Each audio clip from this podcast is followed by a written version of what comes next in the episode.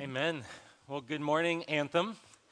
You can uh, turn in your Bibles to Acts 13. We're going to be in verses 13 through 52. And uh, we're continuing our series. We just started it back up last weekend uh, in the book of Acts. And we're seeing the gospel go outward. And we're seeing how God is using the church to accomplish the task of taking the gospel not just to the local regions, but to the ends of the earth. And we're looking at what does that mean for us today as a church. And, and one of the things both Stan mentioned, got to uh, had the privilege of teaching this weekend at the Salt Retreat, going through the book of Jonah. And if, if I just encourage you with everything that's going on right now, some of the things at the end of the sermon that I'll address, uh, there, there is so much in the book of Jonah uh, that it speaks so profoundly to today. And uh, so I would encourage you to go read that. Uh, but it was incredibly encouraging just when you think about Jonah being sent to the Ninevites and, and to the kind of what was to them the end of the earth at that point and, and being sent to these people, and then coming back to this, and then looking and seeing this mission that God has for his church, for his people. This mission that God has had since the beginning of time to see his grace spread to all of humanity and the good news of the gospel. And so, as we're jumping into this, one of the things that comes from this that I'm just hit by as i have been jumping back into Acts and studying it again is just how much joy, again and again and again, like, like every half chapter, they're talking about how people are just rejoicing. They're, they're overflowing with joy, and there's just this, uh, and, and they're just singing, and spontaneously this seems to be happening. And, and I don't know about you, I, last night when we were, uh, my wife and I were in the back, and uh, it was after, like, I, I was done with the last talk, and and just seeing students like especially those who for the first time they had just come to christ they'd literally just stepped forward to, to pray to uh, formally uh, kind of cross that line and say i, I want to give my life to christ. I want to surrender my life to christ. And just to see the joy because all weekend we talked about what does it mean to have the grace of christ to have an identity in christ to have life in christ to have freedom in christ and to see the joy that the, the students who are just coming into that reality, the joy that the students who have known that reality for a while, just to see that on their faces, it just, it was such an encouragement. And, and, I think as we jump into this and we see joy here, and as I was seeing joy this weekend and last night, and as I'm getting in here, I, I just can't help but think, how do we get a hold of that? How do we experience that? Yet I think there's something that often gets in the way. There's something that often gets in the way. And so we're going to be looking at that. And that's what today's passage is going to address in Acts how to find joy. How to find joy in God. How to find joy in Christ. How to find joy in life in Him. And so here's where we're going to go. One, where can joy be found? Or where joy can be found. It's not a question, statement. Where joy can be found. Two, what gets in the way? And then three, how to find joy. Let's pray. Heavenly Father, we thank you Lord, that our hearts yearn to be joyful. Lord, no one says, I don't want joy. No one says, I want to be down. I want to be depressed. I want to be covered in angst. But Lord, we want to be joyful. We want to overflow with enjoyment, with delight, cheerfulness. And so, Lord, I ask that this morning we would see in your word how you have made joy possible, how you have made new life possible. And Lord, the things that often come crushing down upon us and how it keeps us from joy. Lord, I ask that for anyone in this room this morning or watching online, Lord, who right now, when they hear those words joy, their eyes begin to well up with tears because they think that's a distant, far off reality that I will probably never know again. I pray that this morning they would see that you, not just through me, but through your word and by your spirit, you would speak the words of life of Christ to them. Lord, I cannot do this but your Spirit can. And so, Lord, would you do that work this morning in our midst? We ask this in Jesus' name. Amen. Well, where joy can be found. Uh, again, we're starting in Acts 13, uh, starting in verse 13. And, and what's happening here is Paul is on what's called the, he's just launched into what's called the first missionary journey. I, I actually forgot to bring up the, the map. Stan had it up. Next week, you'll probably be seeing a lot of maps in the coming weeks uh, just to help you orient where we're at. But uh, at this point, they're starting off on what's called the first missionary journey. And there are going to be three missionary journeys that Paul is going to go on over the, the course of the rest of the book of Acts. And in this one, he's with Barnabas and a few others, and they've come to a city called Antioch in Pisidia. Now, the reason why it's called Antioch in Pisidia is because it's different than the Antioch that is in Syria, right? That's, I think, around like, not, I think Antioch's still there, but it's kind of around the area of like Damascus, Syria, modern day. Uh, and, um, but this is an Antioch that's over in like Asia Minor. Okay, so think kind of like heading over towards Turkey. And so Paul has sailed over the Mediterranean Sea and now he's landed up over kind of by Greece. And so they've gone inland a little bit. And so they come to this area called Antioch in Pisidia. And many of the city were in the synagogue. So a Jewish synagogue uh, on the morning on the Sabbath, which would have been a Saturday morning. And they were there and they were worshiping God. And most of this gathering, this, this service, was reading of Scripture. Most of what they would do in that time, they, of course, didn't have all this, right? Uh, and they didn't have uh, acoustics and they didn't have uh, guitars and everything, but they might sing some, some hymns, but most of it was just hearing Scripture read. So normally what you would do is you go in and you just hear lengthy passages. They would just like open up the book of Leviticus, open up the book of Deuteronomy, and they would just read, read, read, read, read, maybe all the way through it. And so, as they were reading through it, uh, this is what happens. Paul comes in, it says in verse 14, but they went on from Perga and came to Antioch and Pisidia. And on the Sabbath day, they went into the synagogue and sat down. So, what happens is Paul and his, and his friends, they kind of come into the back of the synagogue, get started, and they don't want to disrupt it. And they go and they sit in the back row. And they're just kind of listening to what's going on here. And then something very interesting happens. Something interesting happens. Look in verse 15. After the reading of the law and the prophets, the rulers of the synagogue sent a message to them, saying, Brothers, if you have any word of encouragement for the people, say it. Now, the reason why I say that's interesting is Paul, by this point, is known. He had been known as a great uh, Jewish teacher. But now, Paul, at this point, is distinctively known as a Christian preacher and teacher.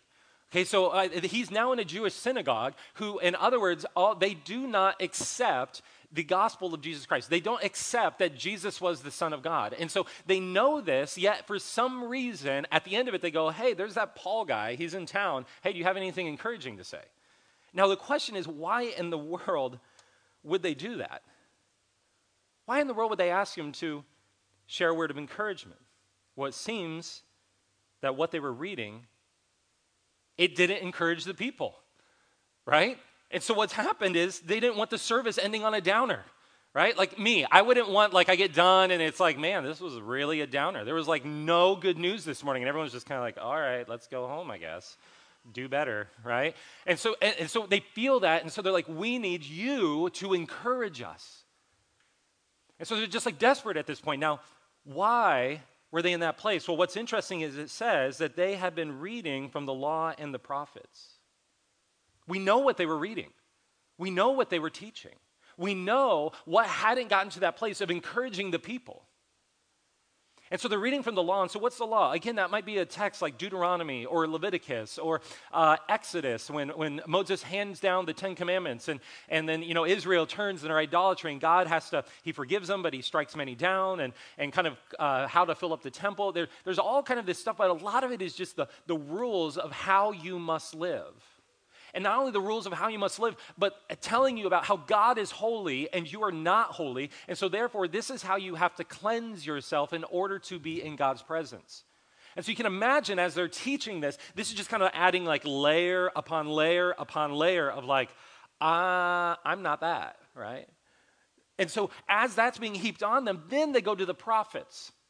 And so then when they get to the prophets, what are the prophets? Well, the prophets come later in the Old Testament, and the prophets have one distinctive job. See, the law, uh, there was something called a covenant, which was the way that, like a covenant of marriage, that God had made with Israel. And he said, if you keep my law, then I'll stay in relationship with you. And so the, pro- the prophets come along later when Israel and the people of God stopped following the law. and they, they start being disobedient to the law. And so they come along and they say, Hey, I'm going to warn you if you don't follow the law and you don't turn back to it, then I'm going to put a curse upon you. If you do turn back to the law and you fulfill the law, then I'll bless you. And so what's happening is they're hearing, I can't fulfill the law. And then what comes in is a prophet voice saying, Oh, and by the way, because you're not fulfilling it, you're condemned and you're cursed. So, of course, they were not encouraged, right? Of course, at this point, they're overwhelmed. They're not joyful. At this point, they're, they're miserable. Now, why is that? Again, because the law pointed out what they could not do, and the prophets condemned them for it. And because of that, there was no peace, no confidence, no joy. See, if we do not know what to do with our guilt, there can't be any true joy in our lives, just guilt. If every single one of our actions, if we're always wondering, am I measuring up to this? What, what, what is the standard? What, what, is the, what is the bar that I've got to jump over? What, what are the stairs that I've got to climb? What are the heights that I've got to get to? What is the mountain I've got to get over? What is it? And what happens is we live our entire lives in fear that we're either never going to reach it or we end up living like hypocrites trying to pretend before others that we're making it. And both of those lives are miserable. Miserable. The opposite of joy. Because joy is something that cannot be taken from you. But being guilty and trying to put yourself together at a moment's notice, you're tiptoeing around life, you could lose that sense of no longer being guilty. So there's never any joy, only fear. But here's the thing the reason what happens with Paul is he didn't have a do better gospel. See, all they're hearing at that point, you can imagine they're in there and it's like, okay, what, what do I have to do? And they're like, just be better, right? And you're like, okay, uh, how do I do that? And they're like, do better, right? Like, just be better, be good, be, be better than you are, right? And so you're like, that's, that's just not inspiring. Like, it's just not helpful, right? And so what Paul then stands up and gives them, he says he doesn't have a do better gospel. Paul just gives them a better gospel. See, the Bible says, yes, there is a law you must fulfill, and prophets who do remind you. However, the law isn't the end of the story. They were reading parts from the beginning of Scripture, in the beginning of the story of what God was doing and how He's bringing that joy to the nations, how He's bringing it to people, and how that is going to be fulfilled. They're only getting half of the picture. And what happens here is Paul says there's more. The story goes on. There's more chapters, there's more pages. Keep going. There's going to be more. And so what Paul does is he stands up and he helps them see what Romans 10:4 says, which is for Christ is the end of the law for righteousness to everyone who believes the end of the law, the last train or the last stop on the train for, for the train is Christ. It's fulfilled in Jesus. And he says, and the prophets didn't merely just kind of foretell or foretell you about how to live, but they foretold of Jesus. They were pointing forward to him. And so Paul begins at the beginning, and from uh, verses 17 through 39. And he tells them the whole story. So what happens in verses 17 through 39 is Paul stands up and he starts preaching, the, uh, preaching about Christ. And so he recounts the history, the promises, the kings, the priests, uh, the, the prophets, and he brings them to this place where he says, Do you know that this all points to one? that you haven't heard about yet. This all points, every king, every priest, every sacrifice, every moral law, all of these things are meant to point you to Jesus, to send you to him. Every king who fails, to see a king who will not fail you. Every priest who enters in and offers a sacrifice, Jesus is the true and better priest and sacrifice. He fulfills all of it.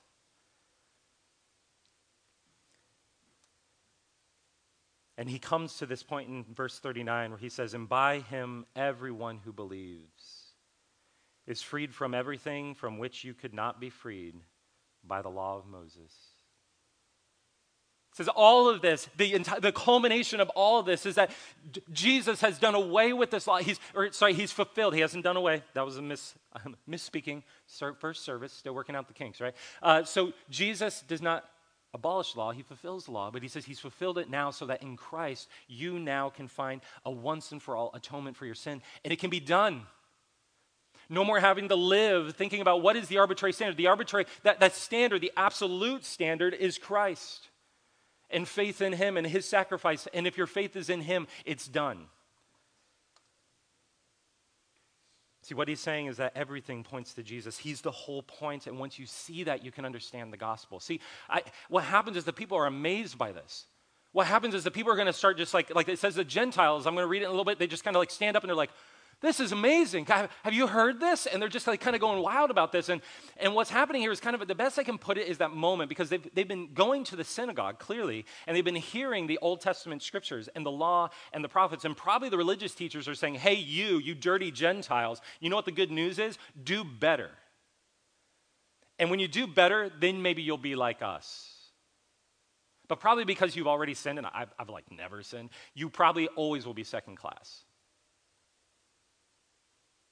And so they've been hearing that for years. And so all of a sudden, this comes in and it says the God of the universe is actually giving you a grace that you can enjoy and life that can be free of guilt because you know of the one who God's wrath was poured out on to fulfill the law and now you have new life in him and you live by his spirit. And they're amazed by that. How does all scripture point to that? I think the moment is like, remember that movie, The Sixth Sense? If you're like old enough to remember uh, that movie, I, I, like, I was sharing this with some college students and they're like, uh, dude, how old are you? I don't know. I was like, is it really been that long ago?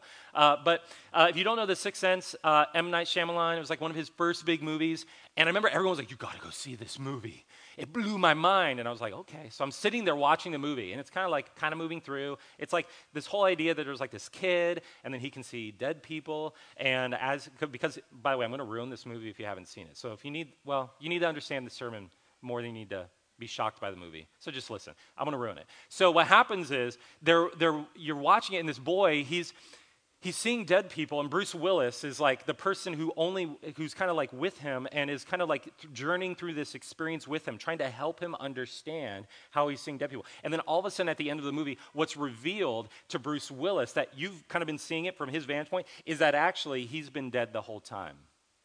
And he didn't realize it and, so then all of a sudden at the end of the movie, there's kind of like this going back to the beginning and it like fast forwards through it. And when you're in the audience, when that moment, I remember when it was like it's revealed and you realize what's going on, the whole audience is like, right? Because you're like, this, that's incredible. And it goes back then through the entire movie really fast and it shows all the points where you're like, you're watching back through it going, the whole time it was right there under my nose. The whole time. Of course, what was happening was it was pointing to the fact that he was, he was dead the whole time. And see, what's happening is the same kind of thing here in Scripture. As they're reading it, they're seeing that Jesus, the whole time, the law and the prophets and everything, they're going, they're now going back through and going, oh my goodness, the whole time. It was right under our noses and it was pointing to him. And they're amazed by it. This is why Jesus, when he's resurrected, he's walking with the disciples, and they, they, they, they're walking with him, and he says he starts with Moses and begins interpreting all the way up to his time and his resurrection, and they see, and it says their hearts burned within them. Because they realize the grace and the mercy of God that had been at work the entire time, that the law could, was meant to point them to Christ, to see their need for Christ. The law wasn't just a curse, the law was also grace upon, there was a grace upon the grace of the law to point them to Christ. That's why it's not abolished. So, of course, they were discouraged. They've been hearing the entire time just do better. And now, for the first time, they heard the good news that it is by Christ's death on the cross. And let me ask you before moving on are you missing that part of this story? We're going to see in a moment, but I, I, I, I don't know, for some of you online, I, I don't know where you're coming from, your church history, whatnot, but you maybe have only heard the do better gospel. Kind of the if you obey and you please God and you jump through all these hoops, probably usually some added on church things right there, you know, uh, then God will love you. Then Jesus is for you. If you're sufficient, then Christ is yours. Whereas the gospel of Jesus Christ turns that, uh, turns that around and says, no, no, no, Jesus is sufficient. Jesus is enough. Jesus has fulfilled the law. And if you look to him by faith, just as they would look at a sacrifice in the Old Testament by faith and look in its eyes while they drained its blood and said, Yes, my sin is in this. Hand. You look at Christ on the cross and you say, That's the death I deserve. And you look to him and he says, Then Jesus is sufficient. Then, because Christ is sufficient, therefore now obey. Therefore now be free. Therefore now live in light of grace. Do you know that truth. Because here's the thing there, there's a modern day law that gets in the way of finding that joy. So that was how we find joy in Christ. Second, what gets in the way? Look at verse 45. But when the Jews saw the crowds, they were filled with jealousy and began to contradict what was spoken by Paul, reviling him. So immediately after this comes in, they're, they're rejoicing in the streets and they're like parading around. They come in and they go, they just, they, it says that they, they tried to contradict what was being writ, what was being said. So it's grace by Christ, he fulfills the law. No, you must fulfill the law. And I think now we tend to think, well, you know, okay, so pastor, but that's like that Old Testament law, right? Like we don't do that anymore. Uh no, yeah. We we've gotten rid of an Old Testament law, but we have what I would call modern day law. And it goes something like this because I think this is where we really feel it in our day. Because we've gotten rid of those things. We think, like, we have this chronological snobbery thing that we've, like, kind of enlightened ourselves and we moved around or, moved beyond those old rules, but now we live, listen to the law that we often every day feel that we must fulfill as a modern person. So I want to take this and put it in our modern day and say, what is the law that we tend to buy into and it robs us of that joy? It keeps us from that joy because we're so focused on the crushing weight of fulfilling that law that we can't find our identity and our freedom in Christ. Listen to this. Every day, this is what you're told be healthy enough, fit enough, run a marathon while making enough to afford not only the basics, but vacations, spacious homes, vacation homes, new cars, trendy clothes, tuition, and retirement. And also have a very robust life insurance plan. You never know. But be home every night for dinner. Make homemade dinners.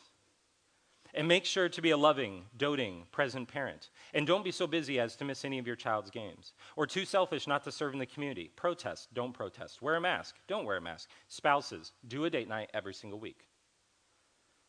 Be handsome, be pretty, don't bald. That one's for me. Uh, laws about sex. Keep it vague, but essentially just be awesome at sex. Be up to date on tech trends. Have the newest iPhone. Watch, or else you'll fall behind. You'll be disconnected. You'll be out of the loop. You'll be lonely. You'll be isolated. Keep up with all the shows on Netflix. Oh, wait, uh, cancel Netflix. Get through high school. Get an undergrad. Actually, you're going to need a master's. Actually, to survive in this economy, you're going to need a PhD, probably a postdoc, right? Avoid debt right after you get the education. Get eight hours of sleep every night. And oh, yeah, don't break the Ten Commandments.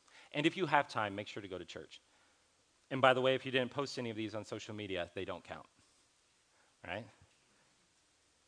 Do you feel that? The law is alive and well. It may not be the Old Testament law. In fact, actually, as I'm reading this, I'm kind of going like, I, I don't know. I might opt for the Old Testament law versus our modern day law. Like, I'm like, I can give up shrimp, right?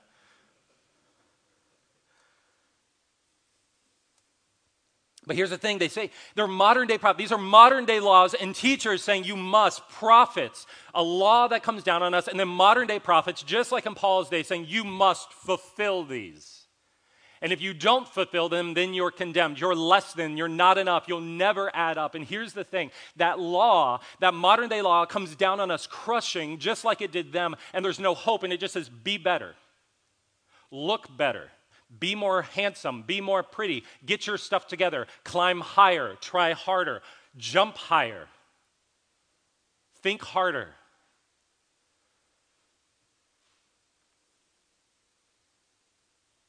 You need, we need the rest of the story today just as much as they did then. Listen, the gospel says, yes, you are more sinful than you ever thought possible, weaker than you ever thought possible. Not enough more so than you ever thought possible. But you are more loved and accepted in Christ than you ever dared imagine. because his work is finished on the cross and it's sufficient. And just like that audience in Paul's day, you need that message. Moms and dads, you need to know when you're struggling with your kids. And I have three kids of my own, and you are wondering every day if you're failing. Listen, your children do not define you. Jesus defines you. Let him set you free to just be faithful, to give yourself, to be able to sacrifice yourself like he sacrificed himself for you, to lay down your life for them. Let his spirit work through you. But you need to know, and you need to be able to start with the fact that you are not defined by your parenting. Those of you struggling with work, your career, your job status is not your true status. Christ and his righteousness is your status. Singles, marriage is not what makes you whole. Ever since the Supreme Court decision a couple years ago, we defined personhood in our land. I remember my mom, before she died, called me. And as someone who for years had struggled with HIV and knew she would never again be in another romantic relationship, she called me crying, and she was very liberal and progressive and was all excited about the decision. At the same time, though, she said, I realized they defined it based on sexual activity. I no longer have personhood. That's very insightful, Mom. You are not defined by your sexual activity. You are not defined by just linking up with another person. You are not defined by romance. You're not defined by being united with someone else. You're defined by united to Christ. Take that, cherish that. And when, if the Lord does eventually provide you a spouse, it'll be so much sweeter.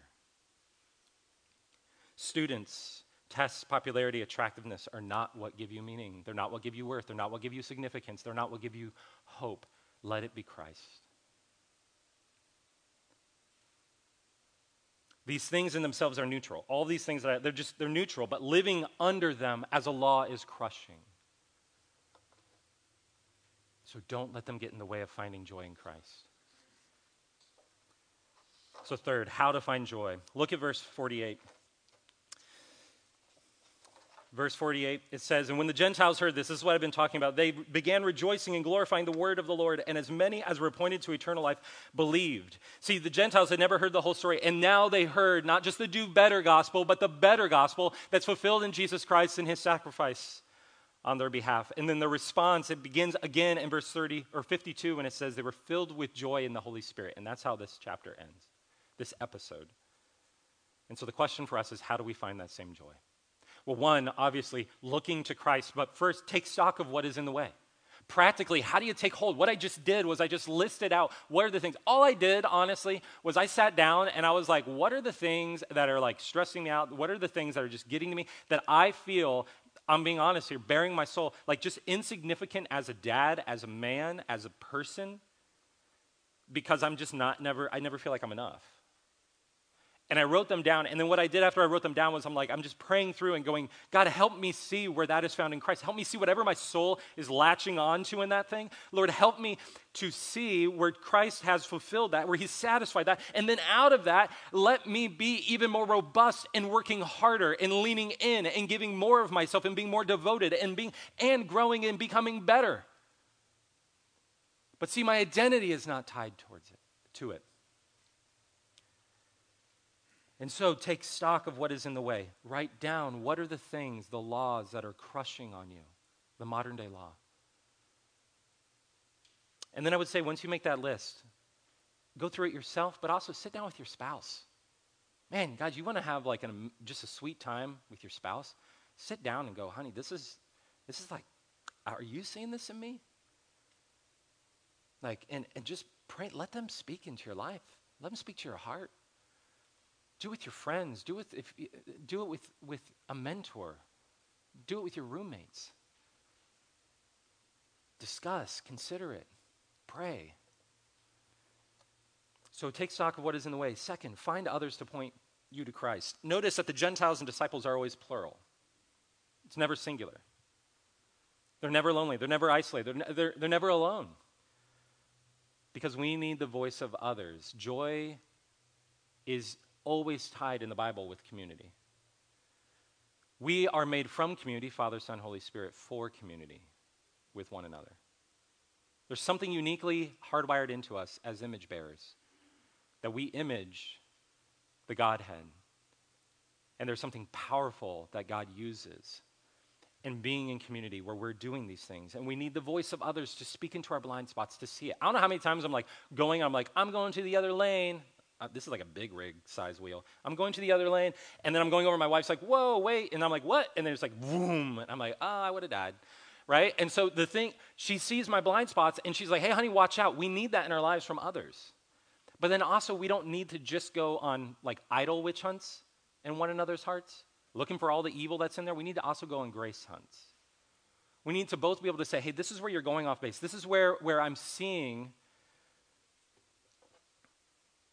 This is where I'm seeing you walk away. To point us to Christ when we are being led into and crushed by the modern law. And to point out Christ in us when we are walking in the Holy Spirit. This is one I'm just going to write here. If, you, if, if you're here and you're going, I, I think Anthem is my home, and you're not in a connection group, I just, right here, just want to say, I encourage you to be in one. This is where we want to facilitate relationships. The big church becomes small, and you're able to connect with others and have these kinds of relationships. We want to facilitate these at Anthem. We want to follow Christ. We want this for your joy. So check those out at the, um, the welcome space afterwards. Then, third, see Jesus on the throne. Uh, throughout this passage, Paul actually focuses a lot on the king, Saul, David, and then eventually he gets to Jesus, and Jesus is on the throne. And he, he talks about this a lot. It's one of his main focuses. And the question is, why is Paul's focus, his emphasis when he's teaching through the Old Testament, mainly kings? Well, the reason is Antioch, I think, Antioch in Pisidia was a, had a large Jewish population, but it was also named for a, the Jewish. Uh, the Jewish ruler's father, Antiochus, who was, uh, he, it was, had very high status as a Roman colony. It was very closely tied to the Roman state. It was very wealthy. And the temple, they had a temple there in the city that was also devoted to the worship of the emperor, the Roman emperor. And so what happened is these are people who have grown up their entire lives being around the worship of whoever is the leader of the land at that point right? They're very geopolitically uh, nuanced. They understand what's going on politically. They understand who the leaders are, and they're very, very invested in that. In fact, that's where they find a lot of their pride and their comfort, was by who is on the throne. But earthly rulers can be as fickle as in their day as they are, they can be in our day. Often disadvantage their subjects to advantage themselves, and they come and go. But when they hear about Jesus, they hear of a king who became the king by being disadvantaged for the advantage of his people. And then they hear that he's on a throne now. He's ascended. Not only is he, it goes through that he's, he died, then he's resurrected, and then he ascends to the Father's right hand and he's on the throne. In other words, what's happening right now, and we need to hear this in our day, that Jesus is on the throne. And we need to let that captivate our imaginations. In the midst of, we have, guys, Corona, there's the election, racial unrest, I mean, RBG, I was like the other night, I was like, RBG, like it's just like, hey, here's this huge cake, and let's just put some icing on it, right? Or just like throw a grenade into it, right? Like it just seems chaos. Uncertainty. I think one of the things that we can do well in these days, and this is how we see Jesus, and we keep our eyes on Jesus so we find joy, is that in the midst of all this and going, who's on the throne, what's going on, it's no different than probably what they had just read before too long in the prophets because remember, they read the law and the prophets. And one of the passages they probably read was from Isaiah. And Isaiah 6 has this. This is where I'm going to end.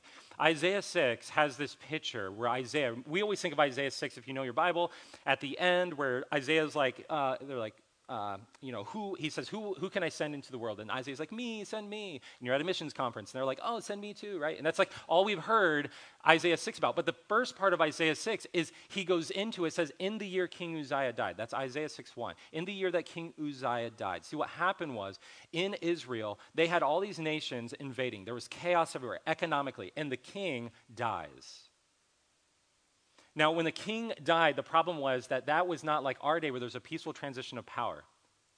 Hopefully, that's still true. But a peaceful transition of power. In their day, it was unbelievably unstabling. unbelievably economically, just physical. Because what would happen is they said, oh, all their sons now are going to start warring with one another. The kingdom will be divided. So other nations go, here's our chance to invade, take their raw resources, enslave their people, and go up one notch on the ladder geopolitically, right? So what's happening is when King Uzziah dies, what it's saying is everything's in turmoil, everything's in unrest. It is 2020 in the ancient world. And what happens is then Isaiah, it says, but the Lord was in his temple and on his throne. And so he goes into this temple, which is God, a picture of God's presence on the earth. It is his very presence on the earth. And the temple is, if you look in Exodus, it's, it's got picture, uh, like pomegranates and all this stuff that's garden imagery all around the sides because it's saying this is like the garden and this is like what God's presence on earth is supposed to be and it's meant to spread throughout all of the earth. And what's going to happen here is that the king, when you look at him, you see that what's really happening when you pull back the veil is these earthly kings don't matter at all in light of the fact that he is on the throne and his robe, it says, fills the temple. Saying his power fills all of the earth. And now that is Jesus on the throne. He's at the Father's right hand, and that means that if you are in Jesus Christ, that means that now you are united with Christ, and that reality at that throne is yours. And so if you pull back the veil and all the chaos, on everything you're feeling, of your life, of the world around us, what is most true is that He is on the throne. And now, because you are in Christ, you are a living temple, and now His Holy Spirit dwells within you. And that reality now comes to bear in you. And now that is why the people run with joy and filled with the Holy Spirit. Anthem. That is our reality. That is a joy that cannot be taken by anything in this world. So, how? do we find joy? We see that Jesus is where true joy is found. Don't let modern laws get in the way. And then fill your imagination with the reality that He is on the throne. Let's pray. Heavenly Father, we thank you. Lord, that we have this truth that you are on the throne in the midst of just everything around us. And Lord, we are all coming from different perspectives and places on that. And, and Lord, I thank you that there's, there's not enough wisdom in, in mankind right now. Lord, we just need to start with the reality that you are on the throne. Lord, there is nothing that we can fix beyond you are on the throne. And because you are on the throne, we know that our status and our identity, our, our righteousness in Christ is secure.